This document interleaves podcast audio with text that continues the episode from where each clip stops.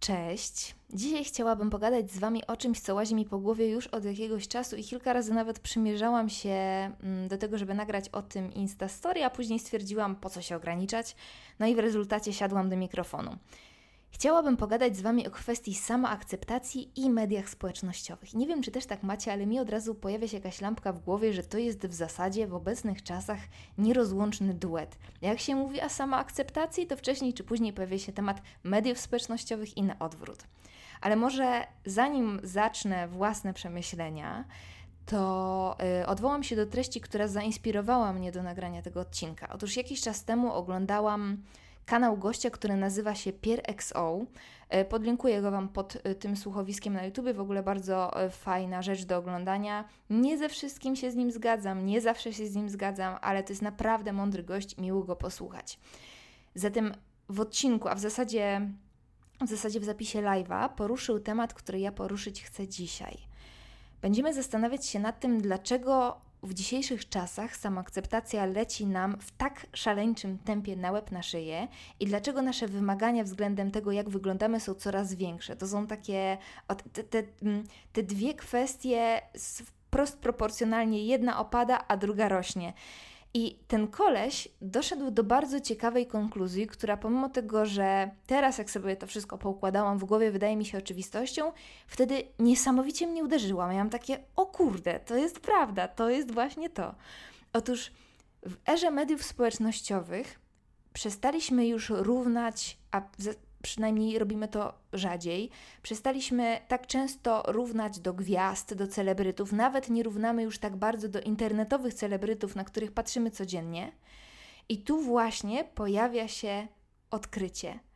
Zaczęliśmy równać do samych siebie a w zasadzie nie do siebie siebie, tylko do własnych awatarów, które tworzymy za pomocą różnego rodzaju aplikacji, e, filtrów na Instagramie itd., tak itd. Tak Robimy to wszystko, żeby pokazać się światu w jak najbardziej reprezentacyjnej formie i po prostu tworzymy swoją, swoją wyidealizowaną postać na potrzeby naszej obecności w sieci, czyli nic innego właśnie jak awatara. Używam tego słowa na potrzeby tego odcinka, bo wydaje mi się najbardziej adekwatne.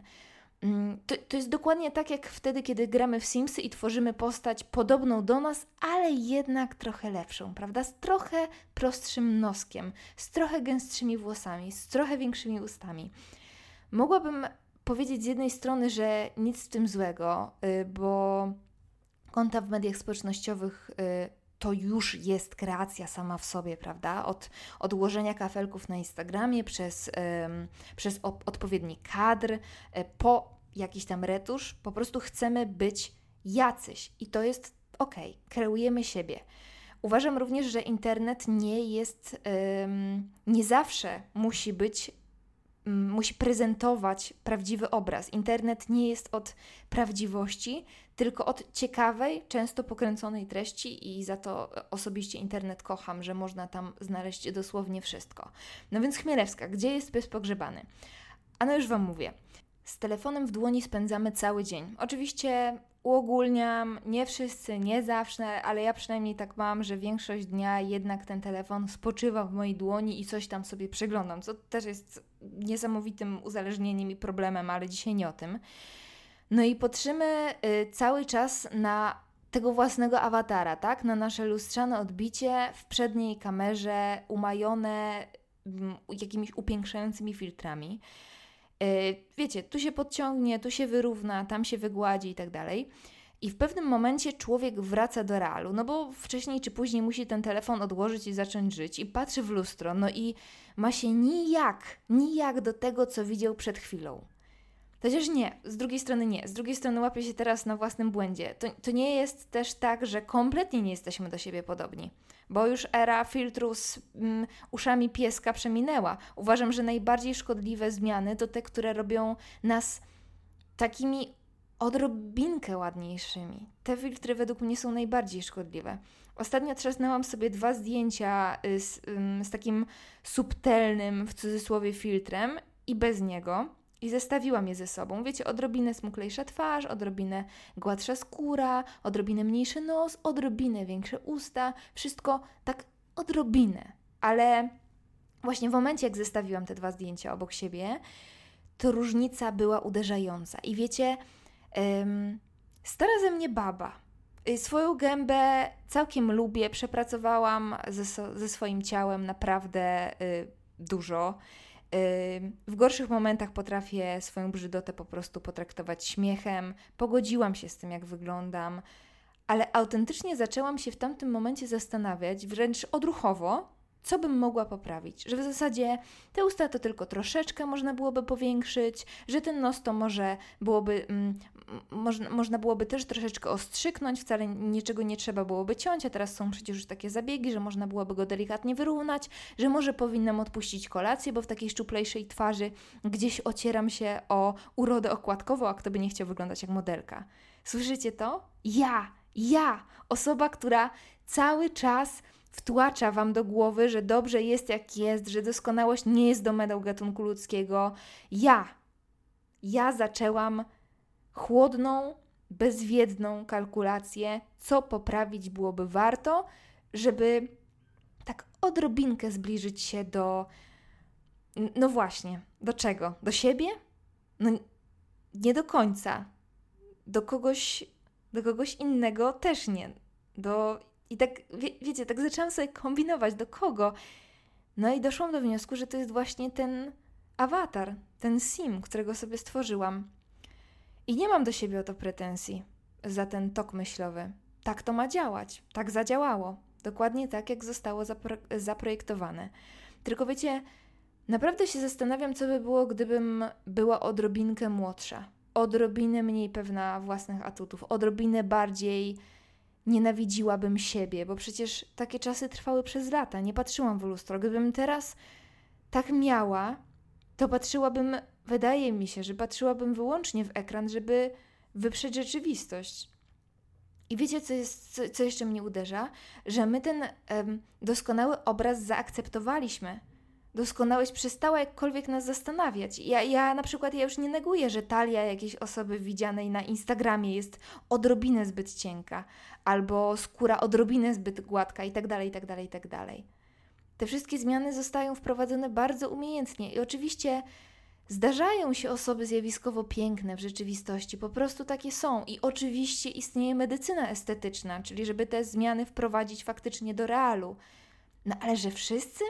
tak totalnie, totalnie wszyscy na Instagramie wyglądają tak idealnie, jak wielka przepaść powstałaby, gdybym wyciągnęła, tak dosłownie, wyobraźcie sobie, że wyciągam z ekranu pięć randomowych osób z mojego instagramowego feedu i zestawiam je z pięcioma osobami spotkanymi w realu, tak po prostu na ulicy. Czejcie to?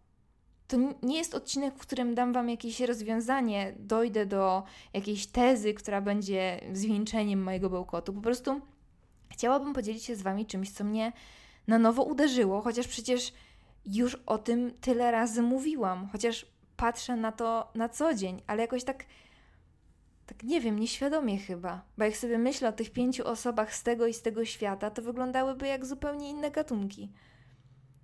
Założyłam sobie teraz do pochron w postaci zdania o tym, że mm, nie znajdę w tym słuchowisku odpowiedzi, bo tak naprawdę czuję się w pewnym sensie współwinna.